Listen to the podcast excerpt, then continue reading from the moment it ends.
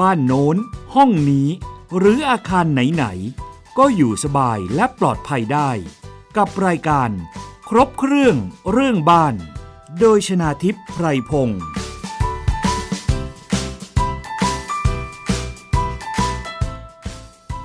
วัสดีค่ะ คุณผู้ฟังขอต้อนรับเข้าสู่รายการครบเครื่องเรื่องบ้านค่ะ พบกับดิฉันชนะทิพไพรพงศ์อีกเช่นเคยนะคะ ทางไทย PBS Podcast ทุกช่องทางเลยไม่ว่าจะเป็นเว็บไซต์หรือว่าแอปพลิเคชัน และนอกจากนั้นยังสามารถรับฟัง ผ่านสถานีวิทยุที่กำลังเชื่อมโยงสัญญาณอยู่ในขณะนี้นะคะ มีคำถามข้อสงสัยเกี่ยวกับอาคารบ้านเรือน อย่าลืมค่ะไปกดถูกใจที่ facebook.com/thaipbspodcast ส่งคำถามมาถึงดิฉันได้นะคะ ติดตามข้อมูลข่าวสารของรายการครบเครื่องเรื่องบ้านรวมถึงรายการอื่น ๆ ได้ ทางหน้า Facebook Twitter YouTube แล้วก็ Instagram ได้เช่นกันค่ะ วันนี้เราจะมาพูดคุยกันในประเด็นที่เกี่ยวข้องกับการออกแบบบ้าน การตกแต่งบ้านกันบ้างนะคะคุณผู้ฟัง โดยปกติแล้วเนี่ยบางทีนะคะ ถ้าเกิดว่าเราเห็นแบบบ้านหรือการตกแต่งบ้านที่สวยๆ ทั้งในอินเทอร์เน็ตในหนังสือต่างๆ เราก็แอบคิดในใจว่า เอ๊ะ ถ้าเราสร้างบ้านเราอยากจะตกแต่งแบบนี้บ้าง เราก็อาจจะคิดว่ามันสามารถทำได้ แต่คุณผู้ฟังคะ บางครั้งก็ไม่สามารถทำได้ ถึงแม้ว่าจะมีการพูดคุยกัน มีการตกลงกัน มีการใช้นักออกแบบตกแต่งภายในคนเดียวกันก็ตามนะคะ คุณผู้ฟัง ยกตัวอย่าง เช่น กรณีเรื่องของอินฟลูเอนเซอร์ที่มีประเด็นร้อนทางออนไลน์นะคะเขาเรียกว่าดราม่าค่ะ ก็คือมีอินฟลูเอนเซอร์คนหนึ่ง ที่ทำคลิปรีวิวบ้านนะคะ คือตกแต่งบ้านโล่งๆเนี่ยว่าจ้าง interior ก็คือนักออกแบบตกแต่งภายในมาตกแต่ง แล้วก็ทำคลิปรีวิวว่าบ้านของเธอเนี่ยนะคะ ออกแบบตกแต่งออกมาแล้วเป็นอย่างไรบ้าง ต่อมาค่ะ มีอินฟลูเอนเซอร์อีกคนหนึ่งนะคะ ได้ทำรีวิวบ้านเหมือนกัน แต่สิ่งที่เป็นประเด็นก็คือว่าบ้านหลังที่สอง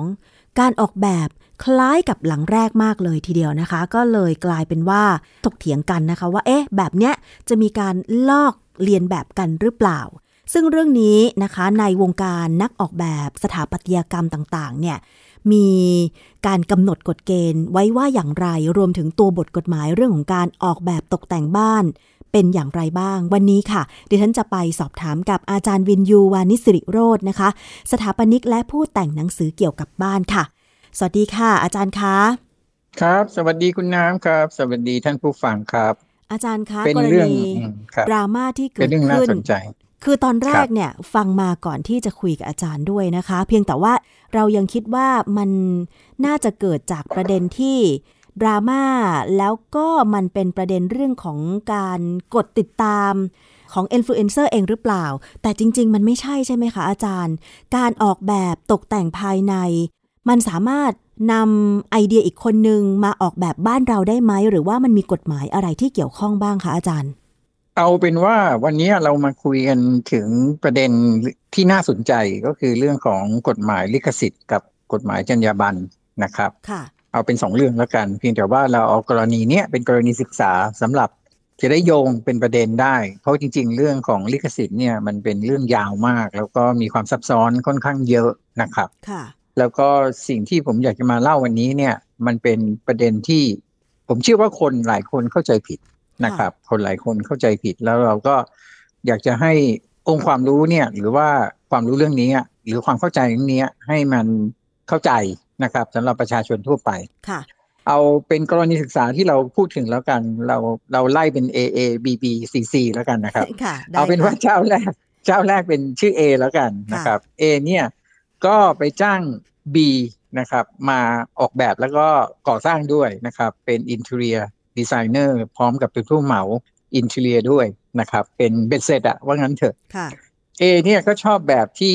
B เสนอมามากของผู้รับเหมาแล้วก็เป็นผู้ออกแบบด้วยนี่นะครับเขาก็ตกลงอ่าให้ทำพอทำเสร็จเรียบร้อยเนี่ย ปรากฏว่า A เนี่ยเป็นอินฟลูเอนเซอร์อย่างที่คุณน้ำเล่าไป เมื่อกี้นะครับ ก็มีการโพสต์บ้านโพสต์มุมต่างๆ แล้วก็ออกทั้งสื่อทางออนไลน์ต่างๆนะครับ C ก็มาเห็นนะครับ อันนี้เป็นตัวละครตัวที่สาม C ก็มาเห็นก็รู้สึกชอบใจก็เลยไปติดต่อ B ซึ่งเป็นผู้รับเหมากับคนออกแบบ ก็ถามว่าเนี่ยอยากจะทำคล้ายๆอย่างนี้เลยแหละทำได้ไหม B ก็ขี้เกียจยุ่ง ก็เลยให้เบอร์โทรศัพท์ A กับกับ C ให้ไปคุยกันเองค่ะ ก็ปรากฏว่า C ก็ไปได้เขาเรียกคำยินยอมจากในจาก A นะครับ ว่าทำได้ไม่ไม่ติดขัดอะไร อ่า เอาไปทำเถอะอะไรอย่างเงี้ยเขาก็เลยมาบอก B B ก็เลยจากการทำเนรมิตบ้านหลังของ C ให้นะครับ ซึ่งในสายตาผมนะฮะผมดูแล้วมันก็ไม่ได้เหมือนเด๊ะนะครับ มันก็มีความเขาเรียกว่ามีมีอารมณ์ หรือว่ามีสีสันหรือว่ามีรูปแบบนี่คล้าย ๆ กันนั่นเองแต่ประเด็น ที่มันเกิดดราม่าขึ้นมา เพราะว่าพอ C เขาทำบ้านเสร็จ เขาก็รีวิวบ้าน เพราะว่าเขาเป็นอินฟลูเอนเซอร์ซึ่งเผอิญหลายคนเขาบอกว่าดังกว่านาย Aดังกว่าทางเอเอก็เลยรู้สึกเดือดร้อน เพราะว่ากลายเป็นว่าบ้านตัวเองเนี่ย เหมือนเป็นมือสองอะเอาอย่างนี้แล้วกัน เพราะคนจะมีความรู้สึกว่าบ้านซีเป็นบ้านบ้านเออหลังแรกที่มีการรีวิวเรื่องนี้ ก็เลยไปเหมือนกับไปต่อว่า ซีว่าเฮ้ยคุณเอาไปใช้ได้ไงซีก็มาบอกเอว่าเฮ้ยก็เราคุยกันแล้วไง คุยทางโทรศัพท์ว่า เธอยอมยอมนี่เอเขาบอกว่าที่ยอมหมายความว่านึกว่าเป็นคนธรรมดาเอาไปทำบ้านตัวเอง แล้วก็ไม่คิดว่าจะมารีวิวแข่งเอางี้แล้วกันค่ะ มันเหมือนเกิดความเดือดร้อนเพราะตัวเองเหมือนถูกลดความสำคัญนะครับ ก็เป็นดราม่ากันวุ่นวายพอสมควรไปสักสองสามอาทิตย์ แล้วก็เป็นประเด็นที่วงการออกแบบ แล้วก็ก่อสร้างก็จะพูดกันถึงกันเยอะนะครับ คนที่อยู่นอกวงการอาจจะไม่เห็น แต่ว่าก็เป็นประเด็นที่ทั้งสถานีทั้งอินเทรียก็จะคุยกันเยอะ แล้วก็จากที่ฟังฟังมาเนี่ยหลายคนก็ แม้กระทั่งในวงการเองก็เข้าใจผิดเรื่องพวกนี้นะครับอ๋อเหรอคะ ดิฉันก็เข้าใจว่าอย่างนี้ค่ะอาจารย์วินยูว่า การที่ C ก็ได้ไปคุยกับ A แล้วถึงแม้ว่าด้วยวาจา A อนุญาตให้ออกแบบตกแต่งภายในคล้ายๆ กับแบบบ้านของ A A ก็เลยไปบอก B ว่าอนุญาตให้ทำได้ แบบนี้มันไม่เป็นอันเบ็ดเสร็จหรอคะอาจารย์ จริงๆ ถ้าตามกฎหมายลิขสิทธิ์เนี่ย มันน่าจะโอเคนะครับ แต่คราวนี้มันมาติด ปัญหาเรื่องกฎหมายของผู้ออกแบบ คือกฎหมายผู้ออกแบบเนี่ยเนื่องจากอาชีพผู้ตกแต่งภายในเนี่ย แล้วเพอเราก็ไปสืบข่าวว่า B เนี่ยที่เป็นทั้งผู้รับเหมาและผู้ออกแบบเนี่ย ก็เป็นอินเทเลียตัวจริง คือมีใบประกอบวิชาชีพนะครับคราวนี้ในกฎหมายที่ควบคุมใบประกอบวิชาชีพของสถานิกตกแต่งภายในนี่นะครับ เราเรียกเขาว่าเป็นสถานิกประเภทหนึ่งเหมือนกัน ค่ะ สถานิกตกแต่งภายในเนี่ย เขาจะมีเขาเรียกว่ามีจรรยาบรรณแล้วคราวนี้ในข้อจรรยาบรรณเนี่ยเขาเขียนไว้ชัดเจนมากเลยว่า ไม่อนุญาตให้สถานิกเอาแบบของลูกค้าคนอื่น ไปทำให้เจ้าอื่นค่ะ นอกจากได้รับคำยินยอมเป็นลายลักษณ์อักษร เป็นลายลักษณ์อักษรเท่านั้นเหรอคะอาจารย์ เป็นลายลักษณ์อักษรเท่านั้นค่ะคือเขียนชัดเจนเลย ไม่มีคำว่าโดยวาจาหรืออะไรก็แล้วแต่ คือถ้าตัดประโยคนี้ไปนะจบ เพราะว่าเสมือนหนึ่ง A กับ C คุยกันละจบนะฮะตามกฎหมายก็ถือว่าเรียกว่าอะไรนิติกรรมมันเกิดไปละนะครับ ค่ะ อันนี้ก็เลยเป็นประเด็นว่าจริง ๆ ถ้าจะฟ้องจรรยาบรรณเนี่ย A ฟ้องจรรยาบรรณ B ได้สบายเลยนะครับ ถึงแม้เขาจะบอกว่าเขาเขาอนุญาต C ไปแล้วล่ะ ด้วยวาจา แต่ว่า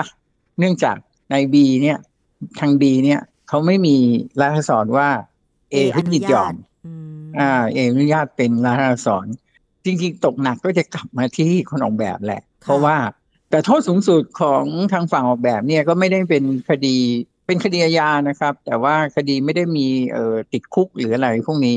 ไม่มีค่าปรับด้วยซ้ำส่วนใหญ่คดีของทางฝั่ง เรียกว่าสถานิกที่มีใบประกอบวิชาชีพนี่ก็คือว่าการโดนพักใบอนุญาต หรือโดนยึดใบอนุญาต เออโทษสูงสุดมันจะประมาณนั้นนะครับ ส่วนโทษทางอาญาเลยทางติดคุก หรือโดนปรับหรืออะไรเนี่ยมันจะไม่มีนะครับ ในขณะที่กฎหมายลิขสิทธิ์เนี่ยคดีมันจะเป็นอาญา เรื่องกฎหมายลิขสิทธิ์เนี่ยมันเคยเป็นดราม่าเมื่อสมัยสักสามสิบยี่สิบกว่าปีที่แล้วนะครับเพราะว่าสมัยก่อนเนี่ยเราก็สงสัยเหมือนกันว่าทำไมกฎหมายลิขสิทธิ์เนี่ยจริง ๆ แล้วมันเหมือนมันไม่ได้ไปฆ่าคนตายอะนะครับ มันไม่ได้ทำให้เกิดการบาดเจ็บหรืออะไรพวกเนี้ย แต่กลายเป็นว่าตัวกฎหมายลิขสิทธิ์ที่เราเราประกาศใช้เนี่ย มันมีโทษทั้งทั้งจำและทั้งปรับ ซึ่งจริง ๆ อันนี้เป็นเรื่องที่คนยังไม่รู้นะครับ เพราะว่ามันกลายเป็นกฎหมายซึ่งค่อนข้างแรงนะครับ คล้ายๆ กฎหมายความผิดกับทางด้านคอมพิวเตอร์อะอะไรประมาณนั้นนะใช่พรบคอมพิวเตอร์ จริงๆ ตอนนั้นเราก็นั่งนึกที่พรบคอมพิวเตอร์มันก็ไม่ได้ไปทำคนบาดเจ็บล้มตายอะไรเงี้ยแต่เห็นจะเห็นโทษ เออโทษจะแรงมาก มันก็คล้าย ๆ กันกับกฎหมายลิขสิทธิ์ตอนที่ออกมานะครับ แล้วก็ตัวที่ค่อนข้างเหนื่อยกับคนสมมติว่าเราไม่ผิดกฎหมายลิขสิทธิ์ก็แล้วไป แต่ว่าสิ่งที่เกิดขึ้นก็คือมันมีเรื่องของอำนาจหน้าที่ของเจ้าหน้าที่ ซึ่งมันมากมายกว่ากฎหมายฉบับอื่นดังนั้นเราเราจะถ้าคุณน้ำอาจจะเคยเห็นในอะไรอินเทอร์เน็ตอะที่มีการไปจับลิขสิทธิ์ตามร้านอะที่เขาไปขายของ ลิขสิทธิ์เพลง ลิขสิทธิ์หนังอะไรอย่างเงี้ยค่ะ ใช่ หรือตัวการ์ตูนที่เขาไปปิ้นบนเสื้อยืดแล้วขายอย่างเงี้ยเขาไปรับเสื้อมาขายแล้วก็โดนอยู่ดีๆ ก็มีคน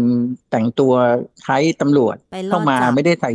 อ่า ไปล่อจับหรืออะไรก็แล้ว แต่ ซึ่งมันมีเคสหนึ่งจำได้ไหมคะที่ทำเรื่องเอกทงอะค่ะอ่านั่นอะ คือกฎหมายลิขสิทธิ์เลย ซึ่งหลายคนก็บอกว่าเฮ้ยลิขสิทธิ์มันจับกันง่ายอย่างนี้เลยเหรอคือนี่แหละ เป็นตัวสิ่งหนึ่งซึ่งกฎหมายลิขสิทธิ์ให้อำนาจหน้าที่ เจ้าหน้าที่เยอะมากนะครับ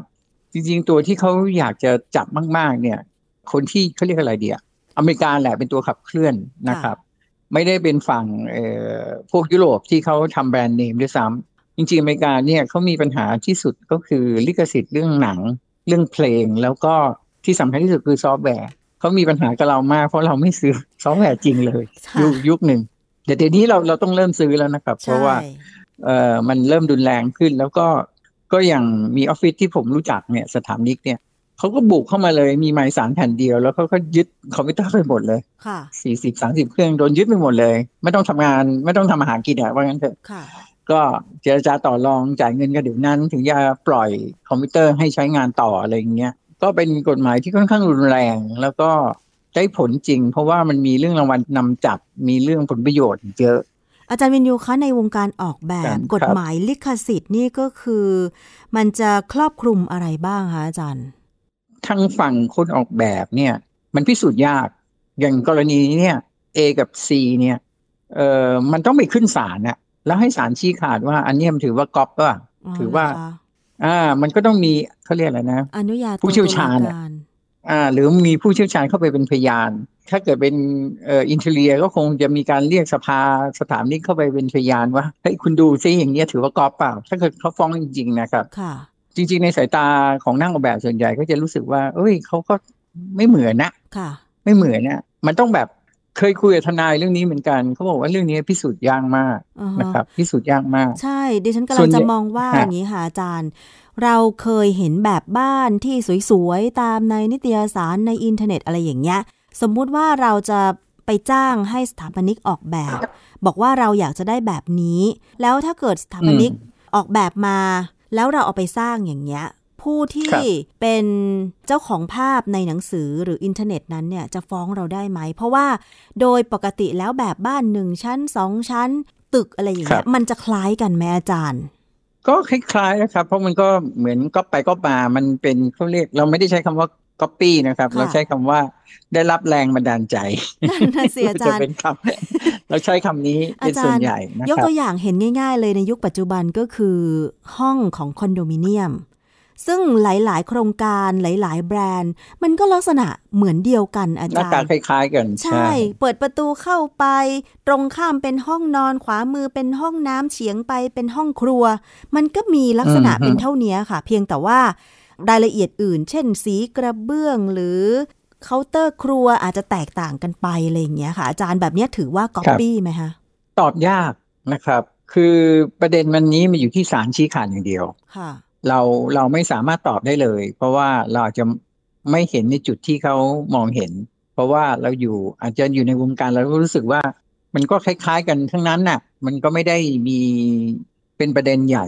มีเรื่องเล่าให้ฟังเรื่องหนึ่งแล้วกันนะครับ เป็นกรณีจริงที่ฟ้องแล้วก็คนที่อันนี้เป็นเรื่องวาดรูปปรากฏว่าศิลปินคนหนึ่งเนี่ยก็ไปเสนองานให้กับเสียคนหนึ่ง ก็ไปเขียนร่างเป็นช้างสามตัวเขาเขาชอบช้างมากเสียคนนี้เขาก็จะทำรูปวาดสีน้ำมันใหญ่ๆติดที่ผนังเขาก็ศิลปินคนนี้ก็มาเหมือนมาพรีเซนต์ว่าเออเนี่ยมันจะมีช้างสามตัวนะครับ แล้วก็มีแม่มาพามาอาบน้ำที่ลำธารอะไรอย่างเงี้ยนะครับ ปรากฏว่าเสียแกก็โอเคชอบใจ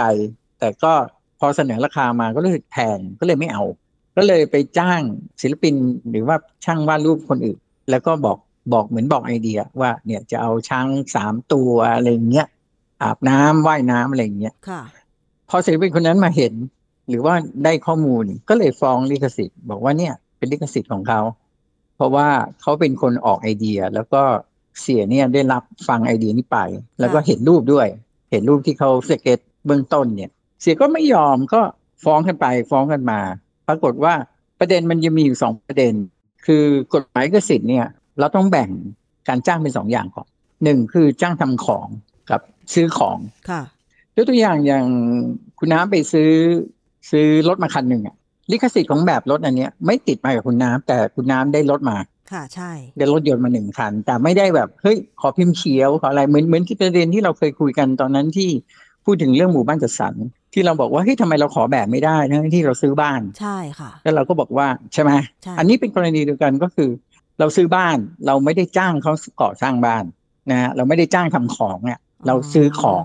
พอซื้อของปั๊มเนี่ยลิขสิทธิ์ทั้งหมดของของชิ้นนั้นนะยังอยู่กับผู้ขายอ่า ผู้ขายเป็นคนถือลิขสิทธิ์ทั้งหมด เราไม่มีสิทธิ์จะไปเคลมใด ๆ ว่าอะไรก็แล้วแต่ เราเราซื้อมาแล้ว กรณีที่อาจารย์บอกก็คือซื้อของเราได้ตัวบ้านแต่ไม่ได้แบบบ้าน แต่ว่าอาจารย์มันจะมองอย่างนี้ได้ไหมคะว่า แบบบ้านที่เราขอเนี่ย เราอยากจะเอามา เอาไว้ใช้เวลาที่บ้านมันเสียหายเราต้องการซ่อมแซมแบบนี้ค่ะอาจารย์คือเราอาจได้ คือเราอาจจะไม่ได้เคลมว่าเป็นแบบบ้านของเรา ซึ่งโครงการหมู่บ้านจัดสรรอาจจะเหมือนกันทุกหลังอะไรอย่างเงี้ยค่ะ อาจารย์ มันเคยมีกรณีนี้ไงครับ คือคนซื้อบ้านหลังนึงตอนนั้นแพงมาก ห้าสิบล้านอะไรอย่างเงี้ยเสร็จแล้วเขาก็ขอแบบพิมพ์เขียว โครงการเขาก็ให้ ปรากฏว่าไอ้เจ้าของบ้านมีที่เหลือ ก็ไปเอาแบบเก่าเนี่ยมาสร้างอ๋อเหรอคะก็โดนอ่าโดนหมู่บ้านฟ้อง อันเนี้ยแพ้ร้อยเปอร์เซ็นเพราะว่าเขาบอกว่าเนี่ยฉันซื้อแบบฉันซื้อบ้านมาแล้วไง แบบของบ้านหลังนี้ก็เป็นของฉัน อันนี้ไม่ใช่ แต่คือลิขสิทธิ์แบบบ้านนั้นเป็นของผู้ออกแบบก็คือผู้พัฒนาโครงการใช่ไหมคะ ยกเว้นเราจะไปจ้างสถาปนิกคนขายของเรา อ่าเราเราเราพื่อไม่ให้สับสนต้องใช้คำว่าคนขายของเขาขายของเขาไม่ได้ขายแบบบ้านเขาขายของเขาไม่ได้ขายรับจ้างสร้างนะครับกรณีที่สองก็คือการจ้างทำของ ซึ่งปรากฏว่าการจ้างทำของเนี่ย มีตั้งแต่ผู้รับเหมารับสร้างบ้านหรืออะไรก็แล้วแต่เนี่ยถ้าไม่ตกลงเป็นอย่างอื่น ลิขสิทธิ์เป็นของผู้ว่าจ้าง นี่คนละเรื่องแล้วนะฮะกับกลับกันกับขายของ ดังนั้นจะสังเกตว่าถ้าเราไปบริษัทรับสร้างบ้าน สิ่งแรกในสัญญาที่บริษัทรับสร้างบ้านจะเขียนเสมอคือแบบของการสร้างอันเนี้ยเป็นของบริษัทรับสร้างบ้านไม่ใช่ของเราอ้าวเหรอเขาจะระบุอยู่ในสัญญาแน่นอนครับ เพราะว่าเขารู้ว่ากฎหมายลิขสิทธิ์เนี่ยให้สิทธิ์กับผู้ซื้อผู้จ้างเนี่ยผู้จ้างทำบ้านเนี่ยได้ลิขสิทธิ์ไปโดยอัตโนมัติจากกฎหมายลิขสิทธิ์ ดังนั้นในสัญญาเขาจะระบุเลยอย่างชัดเจนว่า ฉันรับจ้างก่อสร้างบ้านให้คุณ แต่แบบที่ฉันทำให้เธอเป็นลิขสิทธิ์ของฉันนะไม่ใช่ของเจ้าของบ้าน อืมคือถ้าไม่ระบุอย่างนี้ ลิขสิทธิ์แบบบ้านก็จะเป็นของผู้ว่าจ้างของผู้จ้างใช่เคสนี้ก็เหมือนกันเจ้า A เจ้า B เจ้า C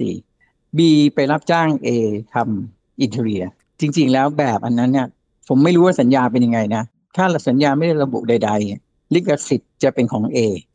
เว้นเขาโอเค ถ้า B ทำสัญญาที่ชัดเจนก็บอกว่า ฉันรับจ้างออกแบบและก่อสร้างหมายถึงว่าเป็นผู้รับเหมา interior ให้เธอ แต่แบบทั้งหมดนี้เป็นสิทธิ์ของฉันนะ ไม่เกี่ยวเจ้าของผู้ว่าจ้างนะอ่าอะไรเนี่ย นี่นี่เป็นสิ่งที่เรามักจะเข้าใจผิดกันเจ้าของบ้านหลายๆรายไม่จะเข้าใจผิด คือถ้าบีอันนี้เคลียร์ ถ้า B ซึ่งเป็น interior design เนี่ย ระบุไว้ในสัญญาว่าฉันสัญญาจ้าง รับออกแบบให้ A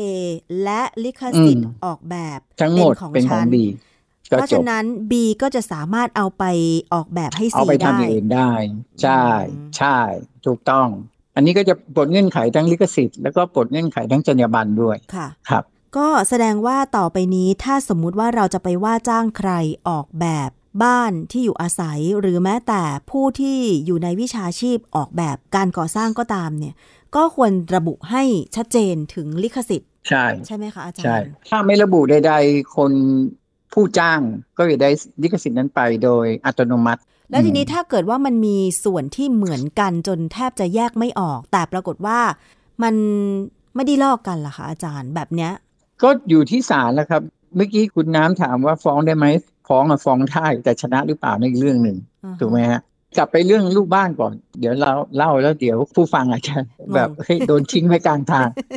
คือเขาฟ้องแล้วปรากฏว่าศิลปินเนี่ยชนะทั้งที่เออเสียคนนี้ไปจ้างคนอื่นเขียนเนี่ย แล้วไอ้คนที่จ้างคนอื่นเขียนเนี่ยก็ไม่ได้ไม่เห็นสเก็ตนั้นด้วยซ้ำอะใช้วิธีการบอกเล่าจากจากเสียไปบอกคนเขียนคนที่สองเนี่ย แล้วเสียก็เลยสู้อีกประเด็นหนึ่งเขาเขารู้รู้แล้วว่าประเด็นเนี้ยศาลเห็นใจ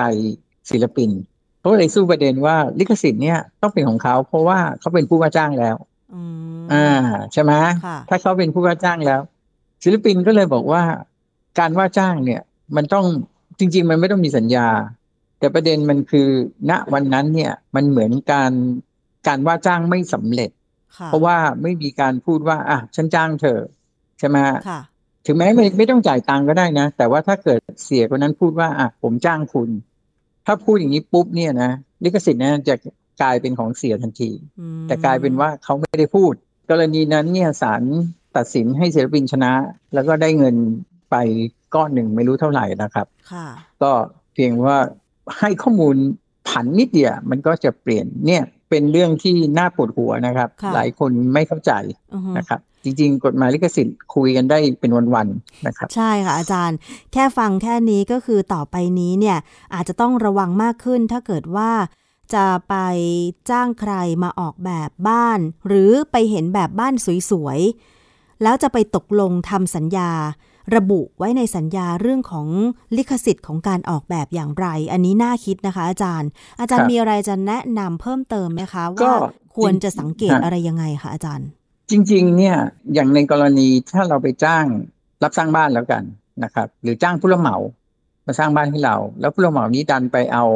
แบบใครไม่รู้มาสร้างให้เรา เออ นั่นสิเราจะรู้ได้ยังไง อันเนี้ยในนั้นในสัญญาเนี่ยเราจะต้องระบุเลยว่าแบบหรือว่าอะไรก็แล้วแต่ที่ผู้รับเหมาเนี่ยมาทำให้เราเนี่ยจะต้องถูกลิขสิทธิ์หมายถึงว่าเขาจะต้องเป็นเจ้าของลิขสิทธิ์ แล้วผู้ว่าจ้างไม่ได้มีส่วนเกี่ยวข้องใดๆดังนั้น ถ้าเกิดกรณีพิพาทหรืออะไรก็แล้วแต่เนี่ย ผู้ว่าจ้างไม่เกี่ยวเป็นเรื่องของผู้รับจ้างจะต้องไปเคลียร์กับปาร์ตี้ที่สามหรือว่าบุคคลที่สามเองนั่นเองอ่าบุคคลที่สามเองอย่างสมมติว่าอ่าเรามีที่เปล่าๆแล้วเราก็ไปจ้างผู้เหมามาเจ้าหนึ่งแล้วเราก็บอกอ่าเราอยากได้บ้านอย่างเงี้ยผู้เหมาโอ้ยไม่เป็นไรเดี๋ยวหาแบบมาให้ ก็ไปเอาแบบของหมู่บ้านจัดสรรอะไรมาไม่รู้มาเปิดให้เราดู แล้วก็อ่าชอบใจอ่าเอางี้เลย ปรากฏว่าสร้างไปหมู่บ้านจัดสรรมาเห็นมาฟ้องแล้วก็พิสูจน์ได้พิสูจน์ได้อีก มีอาจจะเจอแบบอยู่ในไซต์ก่อสร้างอย่างเงี้ยแบบของเขาเลยมีหัวกระดาษด้วยอะไรอย่างเงี้ยเขาก็ฟ้องใช่ไหมฟ้องเจ้าของบ้านเอาซวยเจ้าของบ้านซวยทั้งที่ไม่เกี่ยวอะไรใช่ไหมฮะไม่ได้เป็นคนไปเอาแบบนี้มาด้วยซ้ำ ดังนั้นนี่เป็นประเด็นที่จะชี้ว่าถ้าเราไม่รู้ที่มาของแบบ แล้วก็เหมือนกับให้ทางผู้รับเหมาเป็นผู้จัดการเองทั้งหมดเนี่ยเราควรจะระบุในสัญญาเนี่ยให้เราไม่ต้องรับผิดชอบส่วนนั้นนะครับให้ให้มันเป็นเรื่องของผู้รับจ้างเนี่ย เป็นคนไปเคลียร์เอง ไม่ใช่เรื่องของเรานะครับ แต่จริงๆแล้วถ้าเกิดกรณีแบบนี้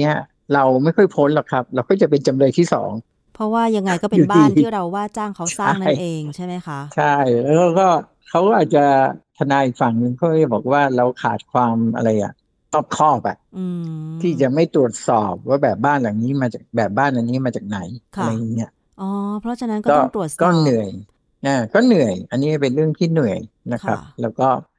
พอมีความมีคดีความมันก็ไม่เรื่องไม่สนุกละใช่นะครับ ดิฉันฟังเรื่องนี้ก็ได้คิดอยู่อย่างหนึ่งว่าต่อไปนี้เนี่ยคงจะต้องระมัดระวังมากขึ้น ไม่ใช่ว่าอยู่ๆชอบใจแบบบ้านหลังไหน ก็จะเอามาสร้างหรือว่าก็จะไปบอกให้สถาปนิก ไปบอกให้สถาปนิกออกแบบแบบนี้ คืออันนี้ก็ผิดหรือคะอาจารย์ อย่างเช่นที่ไม่จริง ๆ อันนี้ไม่ผิดหรอกครับ เพราะว่าถึงที่สุดแล้วดีไซเนอร์เขาไม่เขาไม่เอามาก๊อปร้อยเปอร์เซ็นต์อยู่แล้ว เราอย่างที่เมื่อกี้พูด ศัพท์ที่เราคุยกันเสมอก็คือ เราได้รับแรงบันดาลใจมานะครับ คือถึงที่สุดแล้วมันไม่มีทางเหมือนกันเป๊ะอยู่แล้วครับ แล้วก็เรียกว่าอย่างนี้แล้วกัน ผมถูกสอนมาให้ไม่ไม่ก๊อปปี้ไม่ทั้งตัวเองอะ่ะเรามักจะมีความมีความเบื่อหน่ายที่จะก๊อปปี้ไม่ทั้งตัวเองมีออกแบบแตกต่างไปเรื่อยๆใช่เราเราจะต้องแบบ อ่า มันเหมือนถูกสอนมาในโรงเรียนนะครับ ว่าเราเราอยากจะทำอะไรใหม่ๆตลอดเวลา เราอยากจะทดลองอะไรใหม่ ๆ ตลอดเวลา นี่นี่คือเขาเรียกอะไรอะนิสัยเบื้องลึกที่ถูกสั่งสอนมาตั้งแต่อยู่ในโรงเรียนนะครับอยู่ในมหาลัยนะครับดังนั้นโอกาสที่มันจะก๊อปปี้ร้อยเปอร์เซ็นต์มันแทบจะเป็นไปไม่ได้เลยอะกรณีศึกษา A B C เมื่อกี้นะครับ ผมไปดูแล้วเขาก็แม้กระทั่ง interior designer เจ้านั้นเนี่ยพอเขาทำหลังที่สองเนี่ยเขาก็รู้สึกอยากจะเปลี่ยนอะไรบางอย่างอะ ค่ะ มันก็เลยทำให้ หน้าตามันมันไม่เหมือนกัน มันเพียงแต่ว่าเออสีมันจะคล้ายๆ กรณีนี้ถ้า C ไม่โทรหา A อะผมเชื่อว่า A อะเขาจับเลยไม่ได้หรอก ใช่ไหมใช่ก็ไม่รู้หรอกครับ เพราะว่ามันมันเปลี่ยนไปเยอะทีเดียวมันเอออาจจะมีแค่โทนสีเป็นสีขาวที่ใกล้เคียงกันนะครับอิเลเมนต์หรือว่าองค์ประกอบของตู้บางอย่างเนี่ยคล้ายๆกัน แล้วก็แม้กระทั่งหน้าบานเนี่ย ผมที่ผมดูในในในคลิปอะมันก็ไม่ไม่ได้เหมือนกันน่ะ ค่ะ มันก็มีการเหมือนกับมีการออกแบบใหม่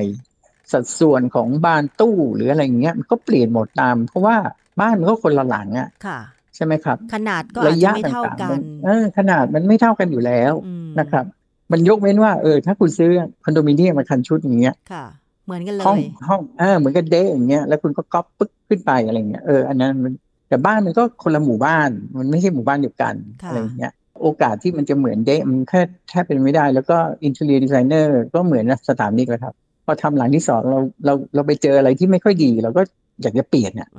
นะครับ เพราะว่าไปเหมือนทำหลังแรกแล้วไปเจอจุดอ่อนหรือว่าไม่ค่อยชอบใจตรงนี้ทำมาแล้วไม่สวยอย่างที่คิดอย่างเงี้ยแล้วก็อยากจะเปลี่ยนมันเป็นเรื่องปกติอยู่แล้วเราเราเราเบื่อแม้กระทั่งตัวเองอะเอานี้กันค่ะ เพราะฉะนั้นเรื่องนี้ก็ ให้ข้อคิดได้กับทุกฝ่ายไม่ว่าจะเป็นนักออกแบบเจ้าของบ้าน หรือแม้แต่ผู้รับเหมาผู้รับจ้างสร้างเนี่ยว่าจริง ๆ แล้วเนี่ยลิขสิทธิ์ของใครก็ควรจะเป็นของคนนั้น การที่จะออกแบบหรือว่าไปยกความคิดของเขามาทั้งดุนก็ไม่น่าจะเป็นสิ่งที่ถูกต้อง แต่ว่าในส่วนตัวของนักออกแบบเอง จริง ๆ แล้วจิตวิญญาณก็คือว่า มีการออกแบบใหม่ไปเรื่อย ๆ เพียงแต่ว่าเรื่องนี้ ต้องให้เจ้าของบ้านเฝ้าระมัดระวังด้วยว่าที่ไปที่มาของแบบนั้นเนี่ยมาแบบถูกต้องมีลิขสิทธิ์ถูกต้องหรือเปล่า ใช่ไหมคะอาจารย์วินยูคะถูกต้องครับ อันนี้สำคัญที่สุด ผมว่าวันนี้ประเด็นที่เราจะชี้คืออันนี้แหละครับ อันนี้เป็นเรื่องที่สำคัญมาก ขอบพระคุณอาจารย์วินยูวานิสิริโรธสถาปนิกและผู้แต่งหนังสือเกี่ยวกับบ้านวันนี้ค่ะ ที่กรุณามาพูดคุย ให้ข้อมูลความรู้เกี่ยวกับเรื่องของกฎหมายลิขสิทธิ์ในการออกแบบนะคะ ขอบพระคุณค่ะอาจารย์คะ ครับยินดีครับ ค่ะอาจารย์สวัสดีค่ะ